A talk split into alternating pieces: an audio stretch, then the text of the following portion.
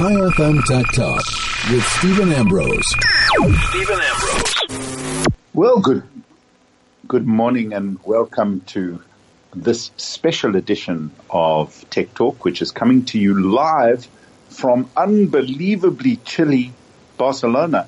Apparently there's been an Siberian front or Arctic front or I have no idea what exactly happened on the weather side. This not being the weather show, rather this being the tech show. But uh, it has been raining and snowing and freezing here in Barcelona. But that hasn't stopped all the hot technology from uh, breaking loose. And there has been unbelievable uh, launches and products. And I've been super fortunate enough to be able to play with all these gizmos and gadgets and spend a lot of time just getting to grips with what's coming with mobile over the next couple of years. And what is absolutely fascinating is that last year at World, World Mobile and throughout the year, we've been talking about 5G and what's happening with 5G and what does 5G mean and everything was focused around 5G coming for the, you know, the 2022 Olympics or, and the 2020 World Cup. And, you know, generally these sort of huge events tend to focus technology on the next big thing. But what is absolutely clear at World Mobile 2018 is that from 2050, uh, 2017 to 2018, 5G has moved from a technology that was coming in the future, something that we'll deal with in a couple of years, to something that is available right here, right now, in Barcelona and many places around the world.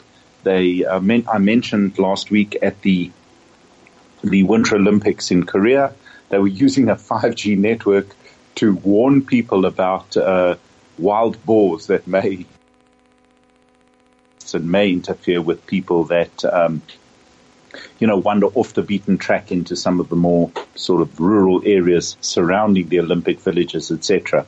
Well, it's gone way beyond that. I actually held in my hands, saw for myself a a sort of concept production product. It's not really ready for the mainstream, but Qualcomm have finally launched, which they always do, a sort of trial product of what a smartphone using their new X50 chip. It sounds super, um, super, you know, advanced. The new X50 5G chip in a handset that is not a lot bigger than a current six inch handset right now. And that will run up to two gigabits per second, which is round about 20 times faster than the fastest fiber connection right now. Well, twice as fast as some, but very few people have got one gig fiber. But 100 meg fiber up to 2 gig is around about 20 times faster. But it wasn't all about speed, and I think that was very clear. So all the big players, Ericsson, uh, Huawei, certainly Huawei, they launched and won prizes for a ton of new broadband and 5G implementations. Um, along with Nokia networks, these guys are all launching commercial ready for action 5G networks. And Sprint in the USA announced that I think 200 cities will have 5G in 2018. Not that anybody can do anything with it right now, but they did also announce that what they're going to be using 5G for is not for handsets per se right now, but what they're going to do is launch it with a little, you know, three, well, they call them 3G um, MiFi's, but essentially a 5G version of a standalone MiFi type device. So it's a fixed little gadget which allows you to connect to lots of people via Wi-Fi to it. And that also leads to the next big thing that I've been seeing all over, um, you know, World Mobile again, uh, pushed by Qualcomm on their new, uh, the new Wi-Fi standard, which is called AX. Right now, most people are still using 802G or 802N which is just the standard Wi-Fi, and most people don't even know what Wi-Fi they use as long as it connects and, and you have Wi-Fi. But most, um, but the next generation of Wi-Fi is ready to roll.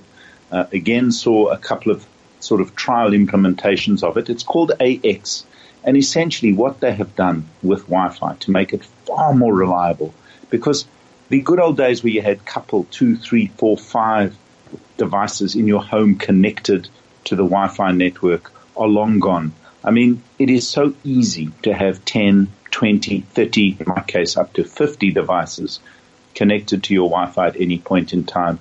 And Wi-Fi was not really well designed for that. It tends to have all sorts of problems with um, too many connections, too many Wi-Fi networks all interfering with each other, bands overlapping, and you just get a generally poor experience like I have at this particular hotel where I'm staying.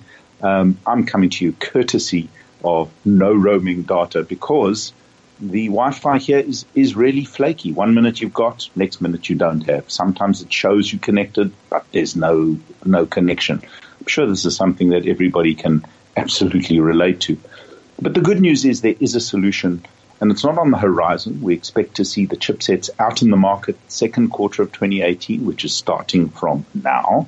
So April, May, June and commercial product that you can actually go out, buy, plug into your your your fiber, plug into your ADSL, plug into whatever, should be out by the second, the last quarter, third, third to fourth quarter of 2018, according to all the experts here. And that means you talk to the guys from Netgear, you talk to the guys from Fritzbox, who are some of my um, favorite routers at the moment.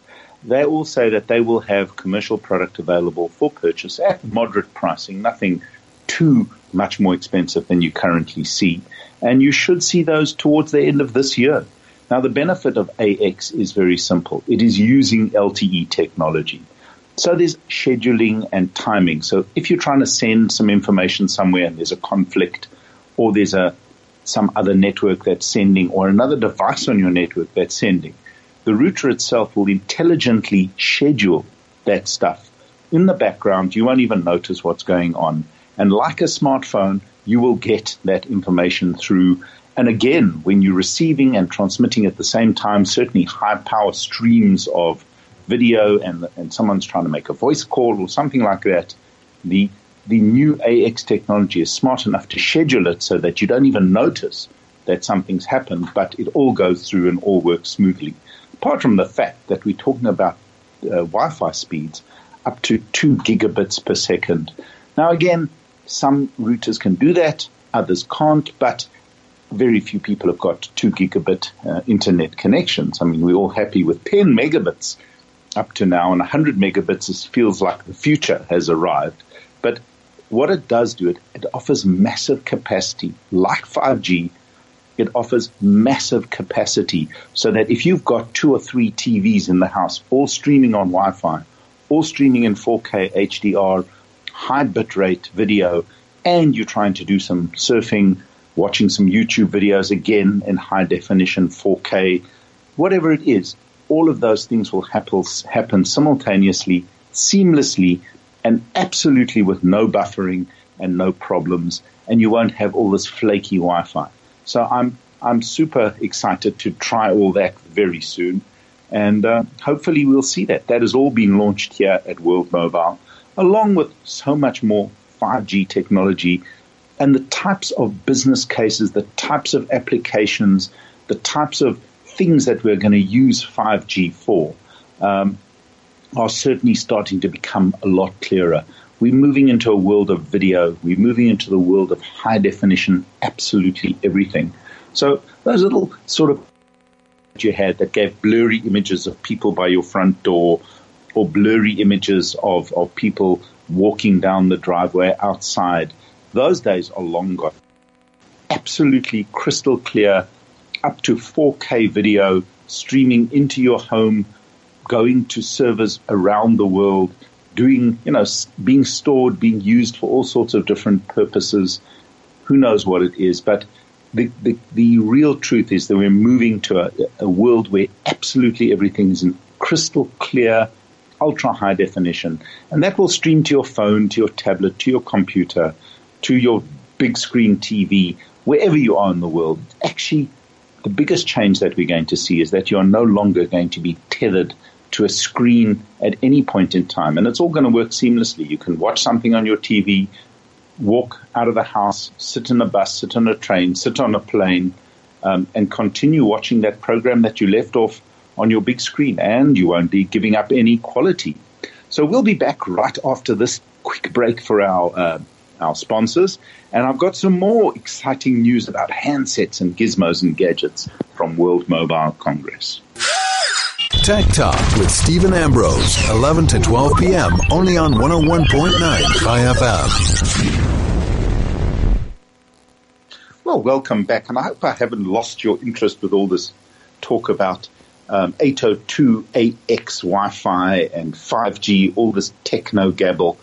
But the real truth is that we are seeing the future, and the future is evolving right here at World Mobile Congress in uh, Barcelona. And it is essentially a mobile show where all the operators, Vodacom, MTN, Cell C, all the retailers are here. The guys who sell all the gadgets, they're all looking for the next big thing. They're all looking to see where they need to go, what they need to do. And I sat in a very interesting um, briefing, journalist and analyst briefing at uh, Ericsson and their head of uh, EMEA, which is really interesting. Unfortunately, Ericsson over the last year have actually shut down their South African operation, um, moved all of those people around the world, moved their operation to Dubai, and now it's headed up um, by Dubai, out of Dubai, and Africa and the Middle East are clumped together for one very simple reason.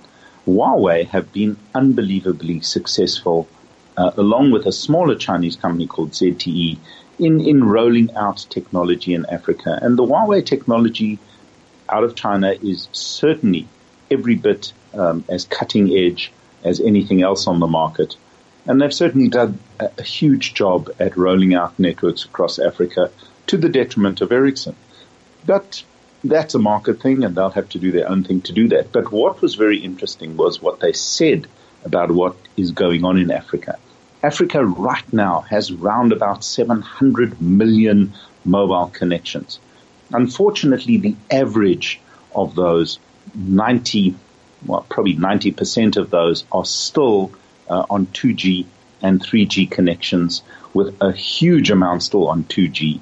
With 4G only being uh, mainly deployed in urban centers around Africa, so the big cities like Nairobi, um, and South Africa, I'll, I'll leave out of this equation. What it means is that there's a smartphone penetration under 20%, somewhere between 17 and 20% across Africa. And you'll hear why this is really relevant in a minute. So smartphones um, are, are big and growing, but not nearly at the pace that they've penetrated much of the Western world, you're talking about 70, 80% um, population with smart devices um, and almost no dumb devices or semi-smart devices like feature phones are pretty much active anywhere outside of the the sort of third world type environment, so deep rural China, um, some parts of South America and Africa, which are not nearly as developed as the rest of the world. So there is just huge growth potential for smartphones in Africa. But what it has translated into is that there is very little appetite for 5G.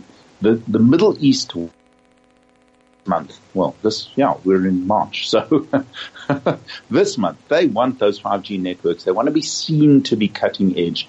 There are no 5G handsets available right now.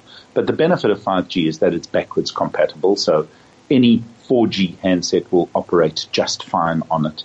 Um, and they want them and they want them for their, their events. They want them for just the kudos of saying we have the first 5G networks in the world and is really pushing extremely hard. Contrast that with Africa, where uh, pretty much most sub-Saharan Africa are just not talking about 5G at all.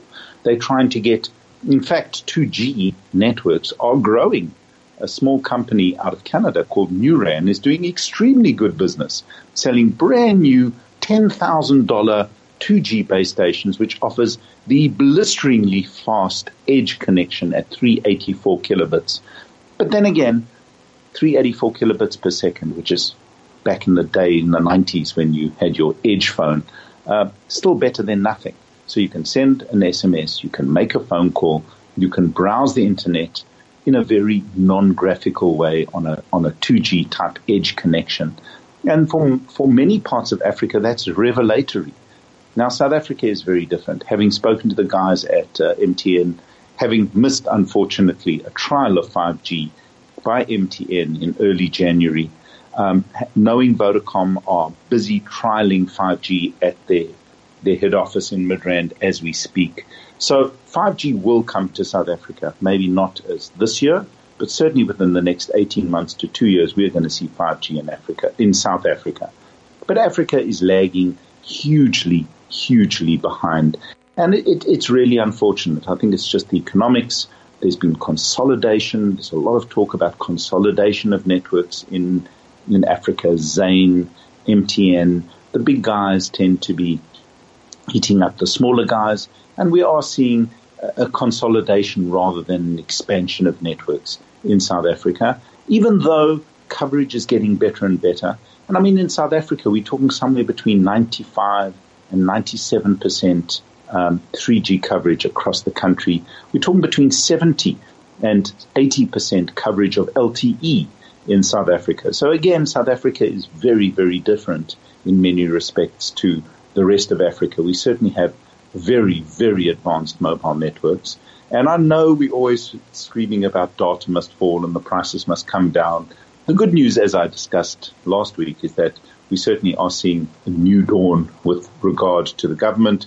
We have another new Minister of Telecommunications, and we have been assured that spectrum, the stuff that all the radio waves uh, go out on, uh, will be allocated, will be allocated pretty quickly, and the mobile networks which need it to enhance their 4G rollouts, never mind their 5G rollouts, um, are going to be getting that spectrum in a manner and in a way that allows them to roll out faster and better and cheaper, most important, cheaper networks over the next couple of uh, months, hopefully, and certainly within the next year. So it's not all bad news, and we are certainly are seeing uh, massive movement with regard to spectrum across the world. I mean, there's even a trial in the United States, which interestingly, I read Vodacom on Vodafone uh, through the UK are trialing in Africa, which works on unlicensed spectrum using LTE base stations that are incredibly small,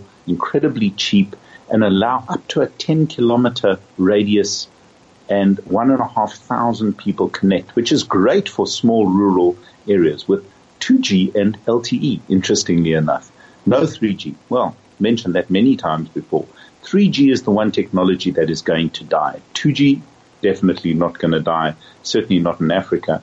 And LTE definitely is a technology that's cheaper, easier to deploy, uh, much more efficient at sending high-speed data. Never mind 5G, but just standard LTE 4G.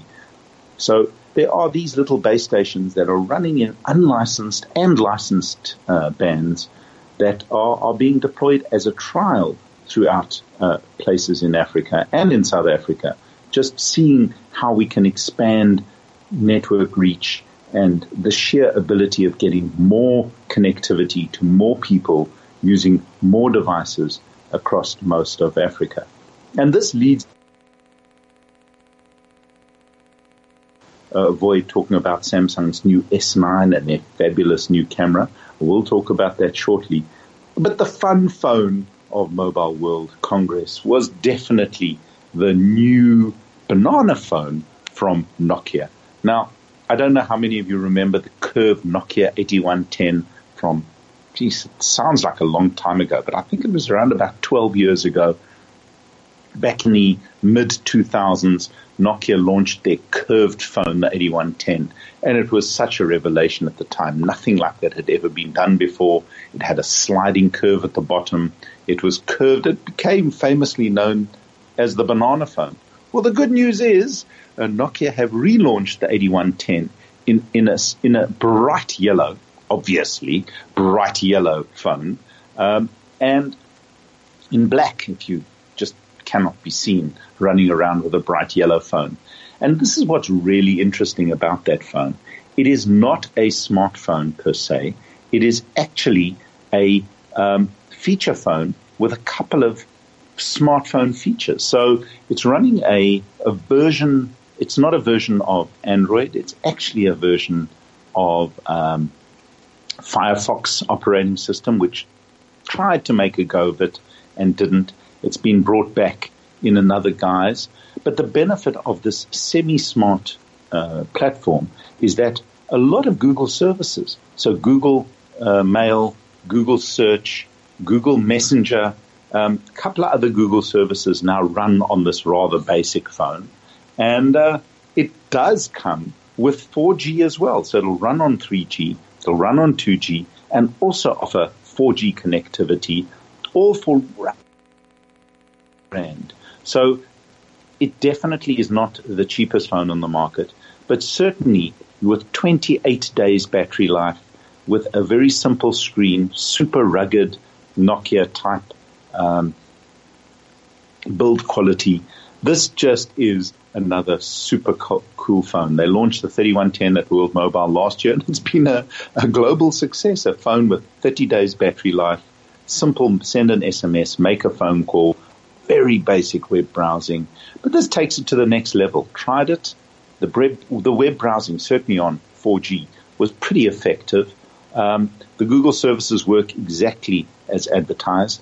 Uh, it was running a little bit of beta software, and there is a bit of an app store, so you can download um, a whole lot of other apps. And there will be a, uh, a Facebook app. Unfortunately, at this stage, which seems like a huge omission, there won't be a WhatsApp uh, version for it. Who knows that, depending on the success, maybe WhatsApp will launch one. But it's just a great, fun, easy to use, simple device that gives you some of the benefits. You can get email, you can browse the web pretty effectively. And it has one other trick up its sleeve. You can actually share your 4G connection with up to five other devices.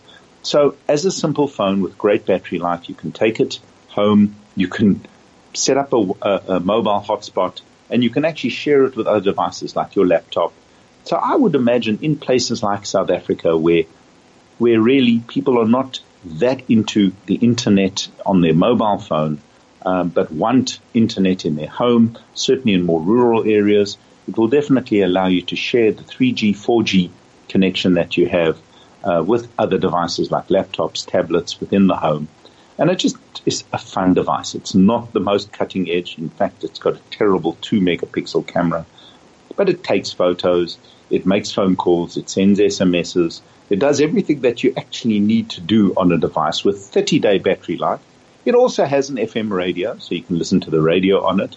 They've really done, or rather refreshed the 8110 banana phone in quite a, a fabulous way. And it, it, it was absolutely once again a retro hit of the show here in Barcelona.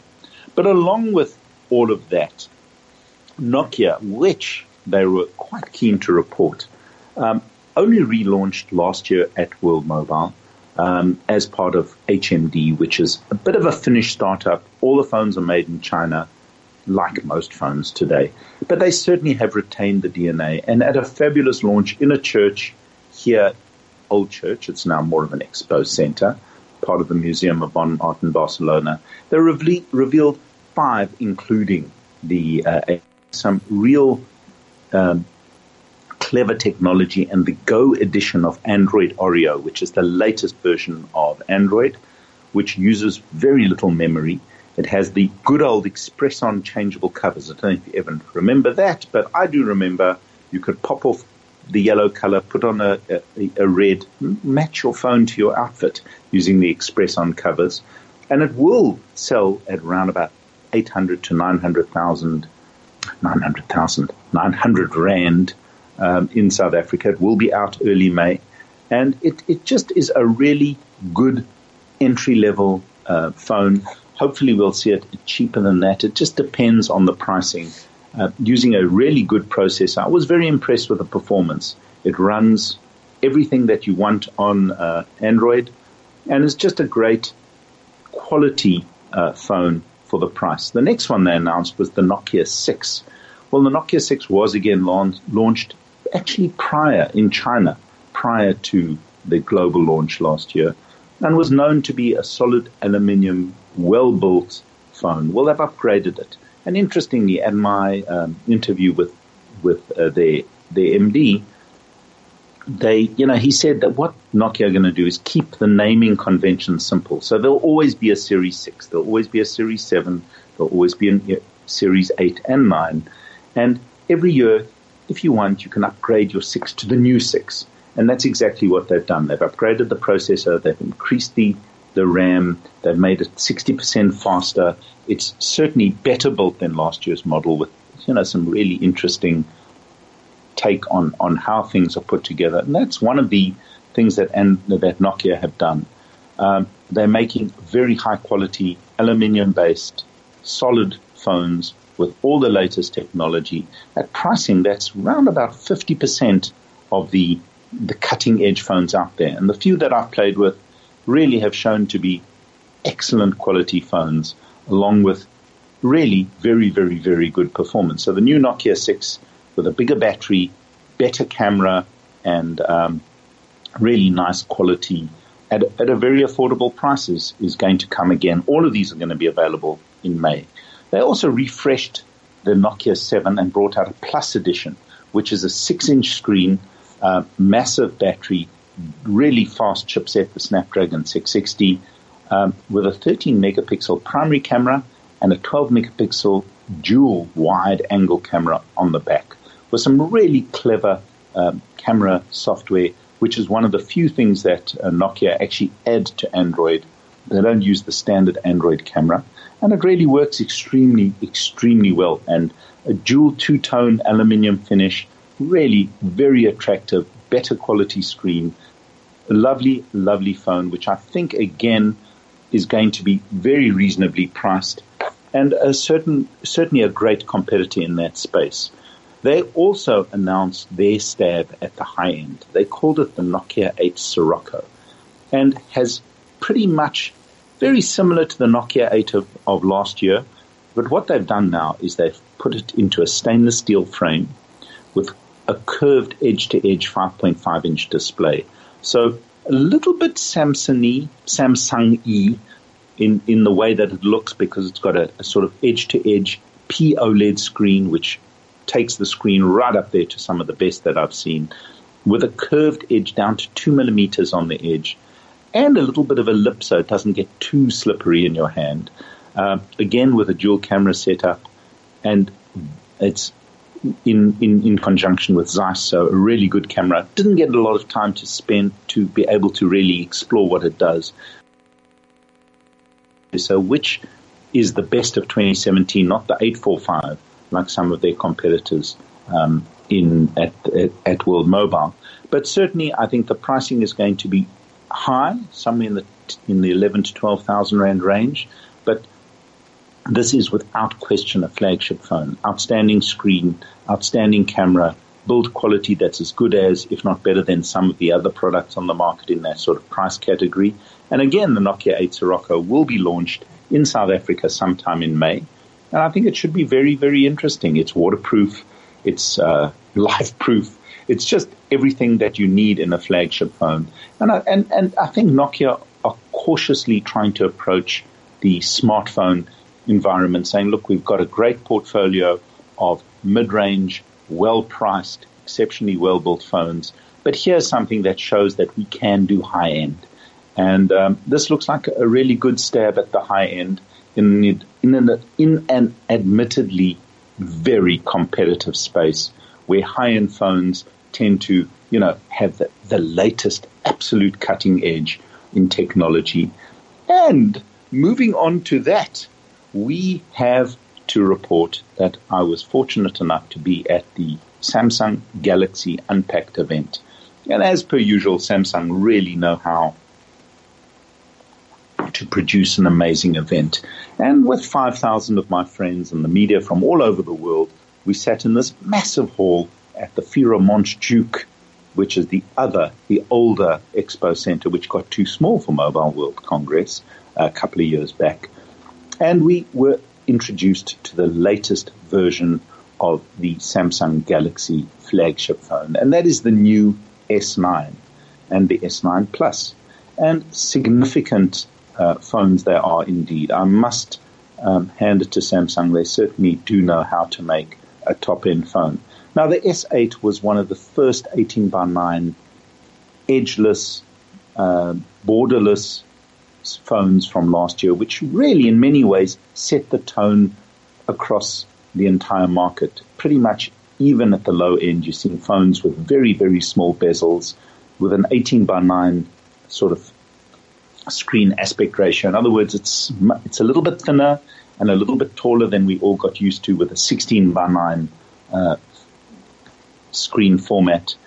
And to uh, Samsung, although it has been copied by a number of people, it's what they call their borderless screen. In other words, the screen runs over the edge and it's got a very smooth, round uh, functionality. And anyone who's seen a Galaxy S8 or S8 Plus or even the Note 8 from 2017 will instantly recognize the S9 and S9 Plus. But what Samsung have done, they've kept the basic look and feel of the phone pretty much identical. There's, in fact, if you put the S8 and the S9 side by side on the desk and you have a quick glance, it's going to be very hard face up to see what's changed. It's marginally bigger, both the S9 and S9 Plus by half a millimeter, something that you're not going to see terribly much in.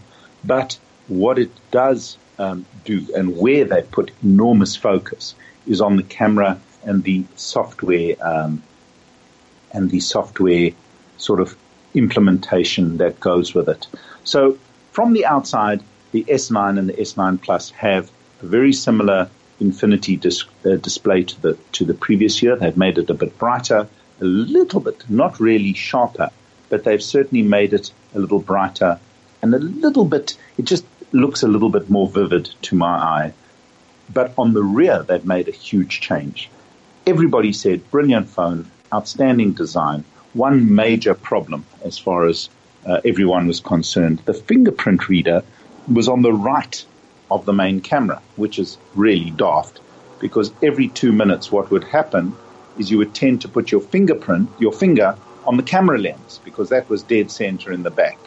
And the camera lens would um, get all dirty and mucky instead of opening the phone with your fingerprint. So what they've done is they've moved the fingerprint sensor just below the, ca- the uh, camera in the center and slightly lower on the back of the phone. And certainly in the case of the S9 Plus, much easier to use and it seems a lot faster. What they've also done is they've enhanced the facial recognition features of the phone so you can see a lot better in terms of, um, you know, when you pick the phone up and you unlock it, it's much quicker than it was before and you don't have to open your eyes wide to let it scan your retina, which is a, a great positive. And in many ways, they've brought it a lot closer to the, the, the, the facial recognition technology of the iPhone. I don't believe it's quite as good, but it's certainly a lot better than it was last year. And for most people, they would hardly actually notice the difference. But the big focus of the S9 launch was definitely uh, all about the camera. They've introduced a brand new camera to a phone. The S8 already had one of the best cameras on the market, um, and the S8 Plus, which had the same camera, didn't have the dual camera setup of the S of the 8, and the S8 Plus has a dual camera setup, which takes it even further. But the basic camera on the S9 is a huge improvement. What they've done is they've made it a dual variable aperture camera. And what that means, very simply, is like the human eye. When things are very dark, your iris opens up um, to allow much more light in. And when it gets very bright, it shrinks down to cut the amount of light so you don't get flooded or overexposed with the amount of light. And Samsung have done exactly that in their new phone.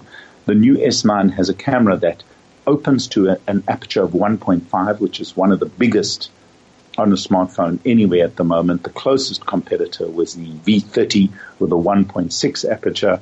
Um, so low light noise, low light ability is unbelievable. Tried it in the hall. It really is pretty impressive how well it works in low light. And when you turn it to bright light, instantly the um, the camera shutter goes to about a 2.4 um, aperture, which stops overexposure. And just generally, this looks like, from what I could see, an unbelievable camera. And on the S9 Plus, they've added a dual telephoto lens, which allows you to do all sorts of interesting stuff and really takes the camera to the next level. But they did not stop there. They actually got more interesting. Um, they've thrown in some incredible functions. Obviously, the S9 comes with the latest version of Android, Android Oreo. And for all you Samsung fans out there, I have been assured by Samsung that the Oreo rollout for the S8 series is back on track. They had some hiccups, uh, bricking a couple of phones, not working terribly well. They seem to have fixed that, and now your S8 Africa should start getting the new um, Oreo uh, version 8 software from uh, Android. Not that I notice much difference. It's a bit smoother. There's better battery life um, management. Uh, overall, t- the the interface it used to be cut, called TouchWiz. I forget the name that Samsung are using now, but the interface has been cleaned up. It's a little bit smoother. The the icons are a little bit slicker. Overall, very fast using the latest 845 processor in America or their own Exynos version of that. Very similar processor um, for South Africa. I think we are getting the Exynos version, uh, which actually on paper seems a little bit faster than the the Qualcomm 845. But either way, this is an incredibly fast processor. Now, what it does do, one of the coolest little features was it allows you to use the front camera to take a picture of yourself and immediately create an animated emoji with all sorts of you know, interesting backgrounds, does that for you automatically. It was great fun. Everybody was doing it. And then you can faces and record it and send it via WhatsApp and send it via um, Facebook it was just a really cool technology which allows people to, you know, I think express themselves a little bit better. Uh, it's one thing to animate a, a, a pig or a, another type of emoji, but this was actually your own face that was being animated. So overall, I think a really solid launch. My own personal feeling is that if you have an S8, this is a, a significant upgrade on the S8, but it may be worth waiting a generation and going for the next S version. Maybe it'll be called the S10, maybe not. Who knows with Samsung? But if you are on an S7 or an S6, this is just an absolute must upgrade. It's an incredibly good phone, beautifully, beautifully built. The screen is brighter than the previous S8. It's slightly, it, it appears a little sharper. They've certainly refined the screen and hopefully when I get back to South Africa, I'll get one to play with on an extended basis and be able to report exactly what it does, what it doesn't do, how good it is. But on first glance, this is without question one of the finest Android phones on the market. It is super slick. It is all the technology you could ever imagine. They seem to have integrated a lot of functions in a smoother, more, you know, coherent fashion. So Samsung have done an exceptional job at bringing their flagship right up to date and pushing it out there and keeping it pretty much cutting edge. And uh, very impressive across the board. So if you're waiting, you don't have to wait long. The pre-orders are up pretty much across South Africa. Unfortunately, the pricing is quite high. It's around about uh, 15,000 Rand for the S9 and, and 18,000 Rand for the S9, um, S9 Plus sorts of interesting things like DeX pads, which allows you to use your phone as a computer, plug it into a normal screen, um, wireless charging standard with all the S9 series, waterproof standard with the S9 series. So have a look out there. There's some actually really good deals if you're looking for an upgrade or you do an upgrade with all the accessories you could hope for. Um, and in fact, I think the Samsung wireless charger is one of the best on the market. It looks slick. It uh, allows high speed charging, which is quite important, and will accept phones from other manufacturers. I won't mention that. Samsung probably not too happy, but uh, that's the way standards work. Now, moving on to the next, uh, I can see time flies. We're going to have to take a quick break for um, our sponsors, and then I'll be back with the next big launch of the show from Sony. Chai FM Tech Talk with Steven Ambrose. Steven Ambrose. Well, hi there and welcome back. Uh, and just before I get on to the launch of the new Sony phones uh, at Mobile World Congress, there was one other feature I clean forgot to mention. There were just so many things on the Samsung S series.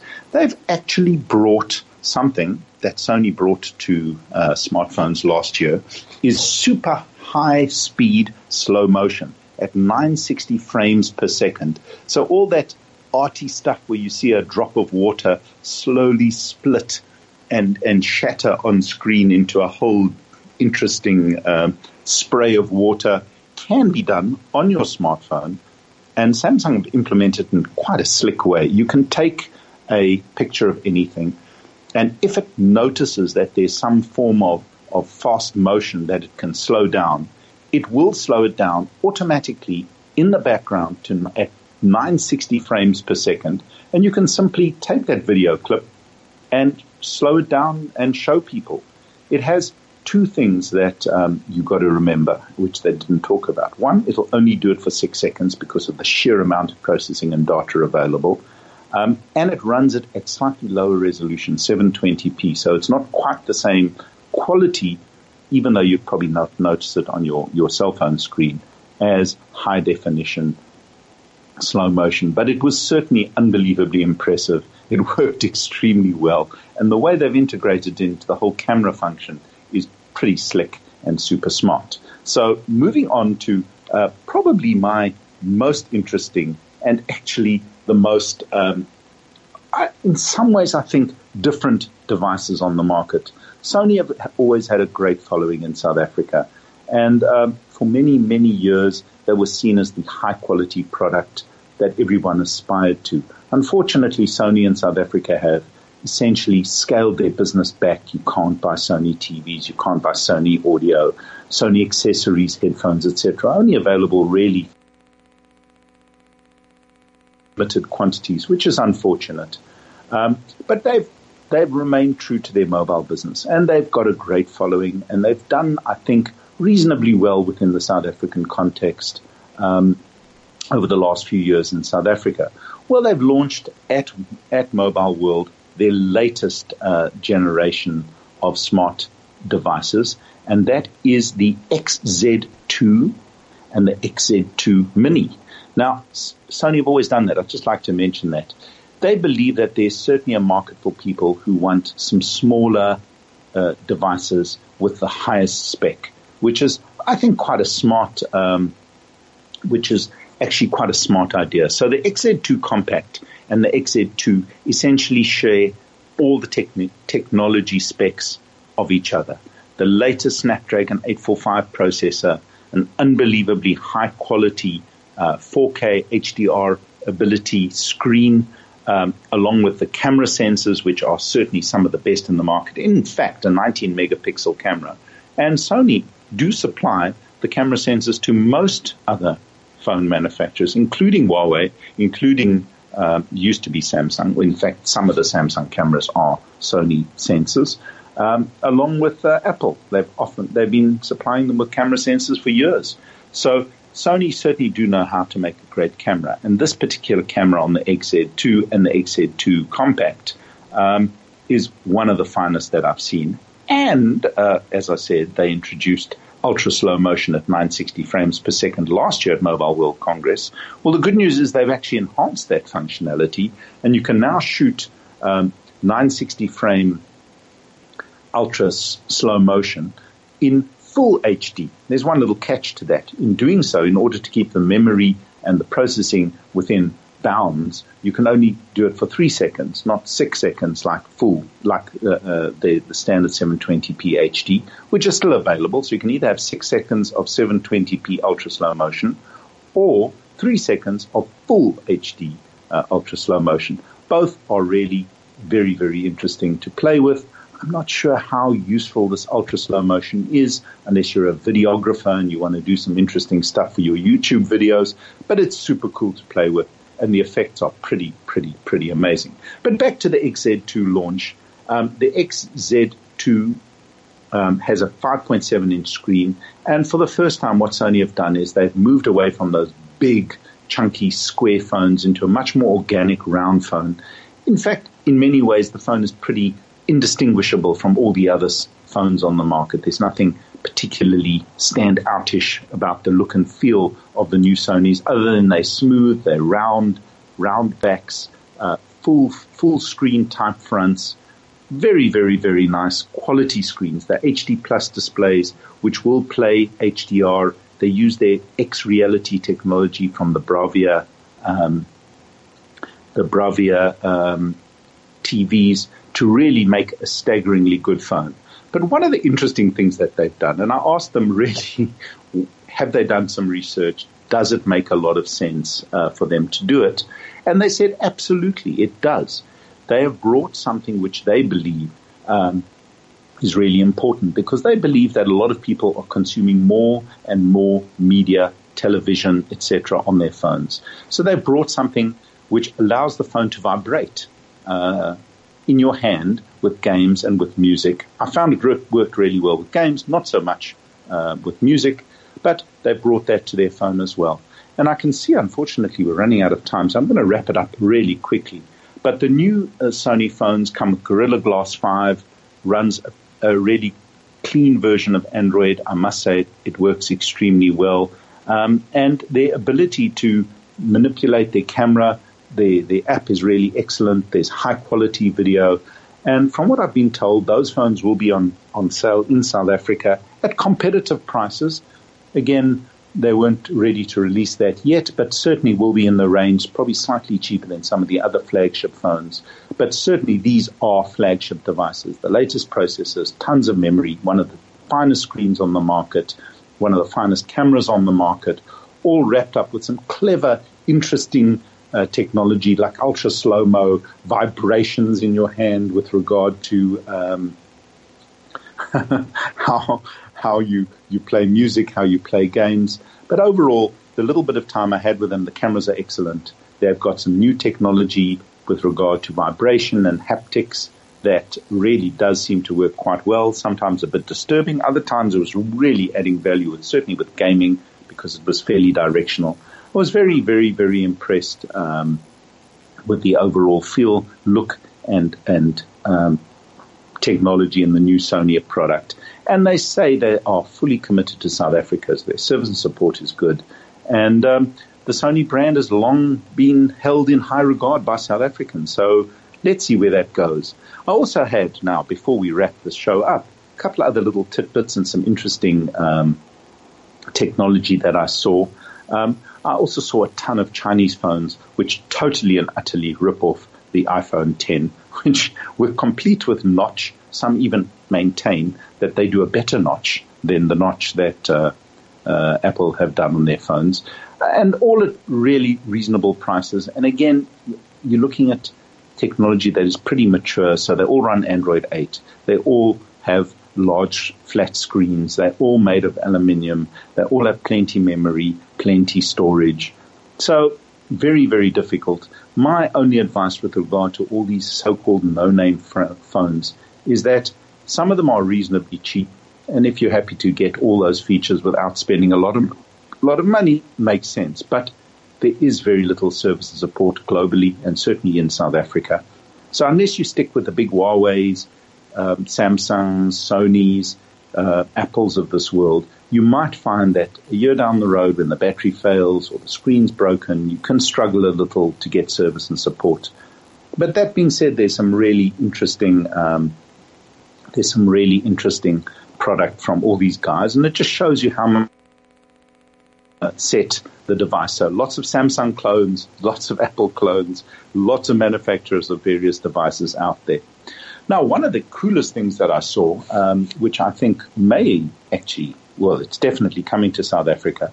Ford were also demonstrating some of their new Sync 3 capabilities, and I had a really interesting de- demonstration of the new Sync 3 apps that are coming to Sync 3. Now, Sync 3 is their in-car entertainment and screen system, which is now available across the entire range of Ford uh, cars, all the way from the entry level all the way to the top.